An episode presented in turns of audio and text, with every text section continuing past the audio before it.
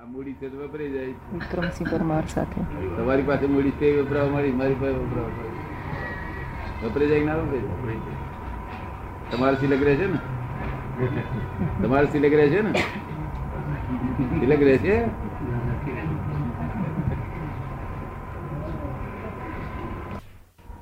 ઘેર દહીં વલોઈ માખણ કાર કાર કરે છે. નહીં કરતા. કોઈ કઈ ઉકેલ આવતો નથી. આ સંસારનું માખણ કાઢે ત્યારે ઉકેલ આવે. સંસાર વલોઈ ને માખણ કાઢે ત્યારે ઉકેલ આવે. નહીં ઉકેલ આવે. વલોવા મળે છે નહીં. ભાઈ પૂછે છે સંસારને વલોવો કેવી રીતે? હે?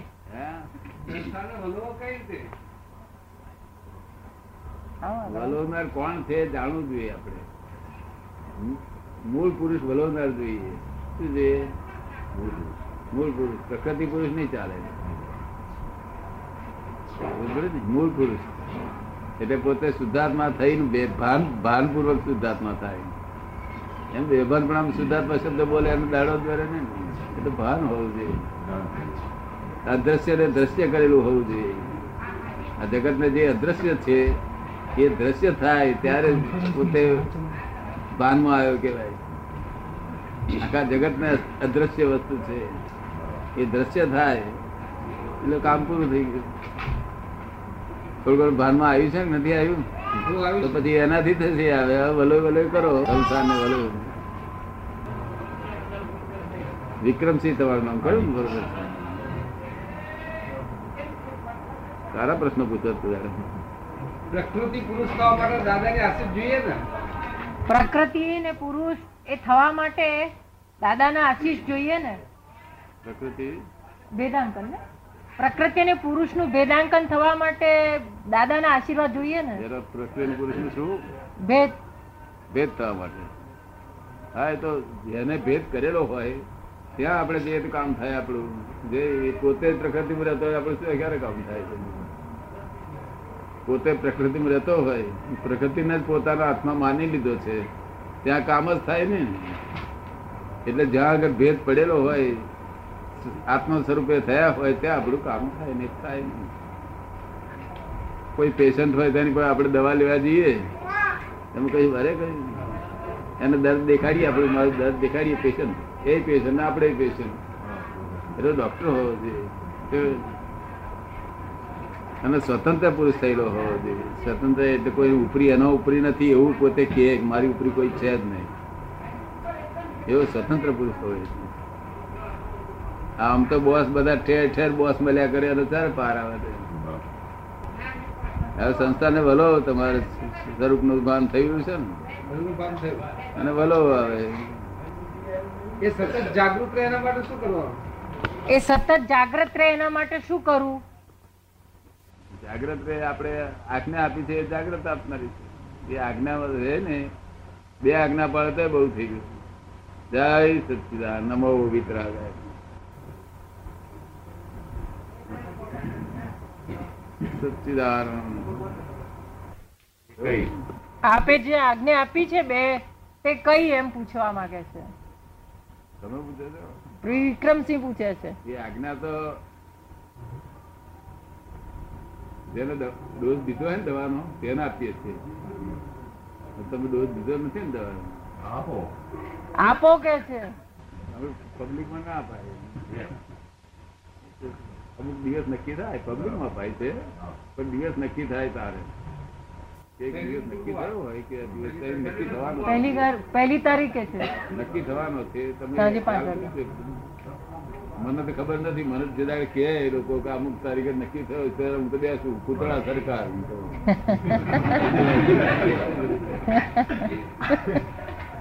આ બધા કિંગ મેકરો અને હું પૂતળા છું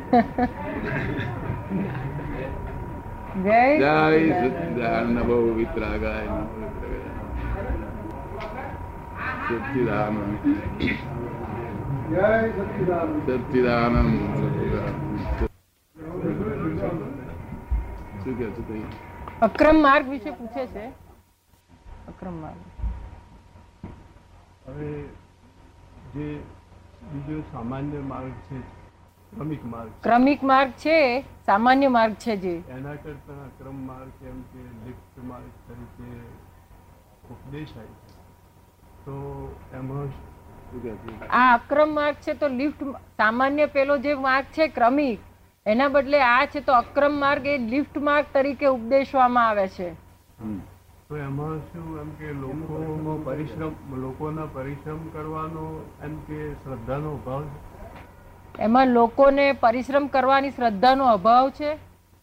એટલા માટે અક્રમ લિફ્ટ માર્ક છે?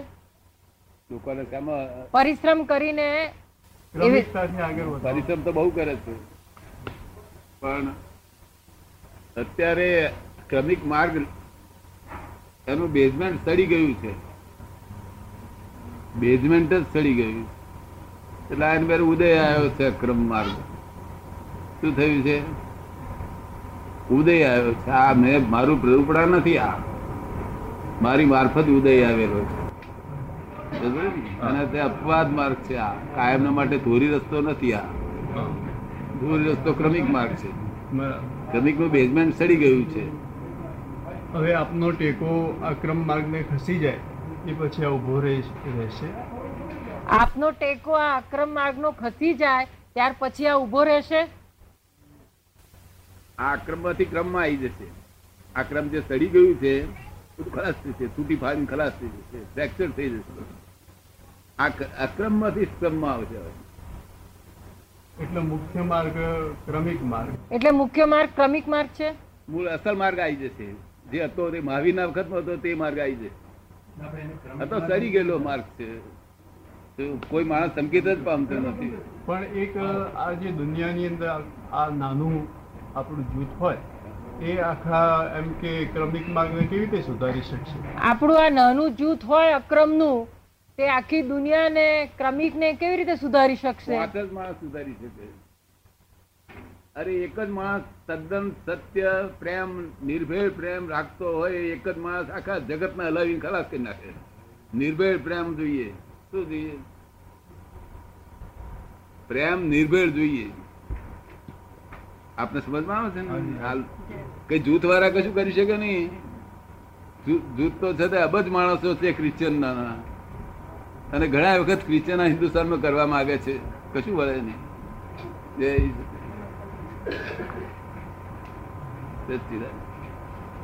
સચ્ચિદાનંદ આપણે સમજાય છે? ના સમજાય તો ફરી ફરી પૂછજો. સમજાય છે. અક્રમ માર્ગ સડી ગયેલો તમે સી રીતે માની લીધું? મેં તો કહ્યું પણ તમે કેમ કરી માની લીધું? અક્રમ માર્ગમાં સડી ગયો છે એવી રીતે લાગે છે કે દુનિયાના જે પ્રચલિત ધર્મો છે શું કે છે? દુનિયાના જે પ્રચલિત ધર્મો છે હું કહું છું સાંભળતા એક સાંભળી લઉં પછી કહું. પૂરો સાંભળી લઉં પ્રશ્ન. એટલે જે દુનિયાના પ્રચલિત ધર્મો છે એ એમ કે લોકોના જે શ્રેય સાધવાની અંદર નિષ્ફળ ગયા હોય એવું લોકોને લાગે છે. એ ઉપરથી લાગે છે કેમ કે આ જે ક્રમિક માર્ગ છે એ સડી ગયો છે. એમ કહેવા માંગે છે કે આ જે અત્યારે ક્રમિક માર્ગના લોકો છે એ હવે શ્રેય સાધવામાં નિષ્ફળ ગયેલા છે. એના ઉપરથી એમ લાગે છે કે ક્રમિક માર્ગ છે તો સડી ગયેલો છે. લોક તો બહુ સારા છે. શ્રેય સાધવામાં કાચા પડે એવા નથી. આખું મૂળ સરી ગયું છે. હવે શું થાય ઝાડનું? ઉપર ડાળા બાળા બધા સુકાવા જ મળે?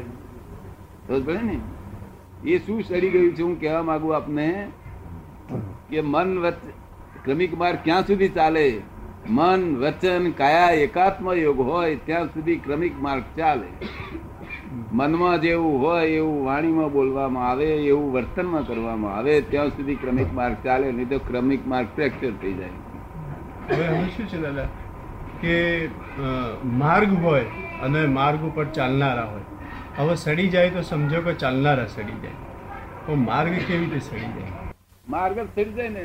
જે, જ્યાં ચાલનારા સડી ગયા તો માર્ગ સડી જ અમે તો ચાલનારા જો સાઈડ ચોખ્ખા હોય તો માર્ગ ચોખ્ખો હોય. તો એટલે જે કઈ દોષ ઊભો થયો છે ચાલનારાઓમાં થયો. એટલે દોષ ઊભો થયો છે જે કઈ એ ચાલનારા મત છે. માર્ગ ને માર્ગ તો બિચારો ચોખ્ખો જ છે. માર્ગ તો કોઈ દાડો મેલો થતો જ નથી. જો ચાલનારાને વાંકું દેખાય છે અવરું દેખાય કારણ કે મન વચન કાયા એકાત્મ યોગ કોઈ જગ્યાએ જોવામાં આવે છે? મનમાં કર્યું વિચારેલું વાણીમાં બોલવામાં આવે ને એવું વર્તનમાં જ કરવામાં આવે જોયામાં આવે છે? બહુ ઓછા ભગવાન દેખાય. મહાવીરના વખતમાં તેવું હતું. શું હતું? તાર લોકો મને પૂછે કે શું લુચ્ચા લોકો નહોતા? લુચ્ચા હતા બારોટિયા હતા રંડીબાદ લોકો હતા હરણ કરનારા હતા, સ્ત્રીઓનું હરણ કરનારા અત્યારે હતા છે ને તેના કરતા વધારે હરણ કરનાર તેદાળ હતા. બરાબર ને? બધા લોકો હતા પણ બધા મન વચન કાયા સાથ એકતા વાળા હતા. શું હતા?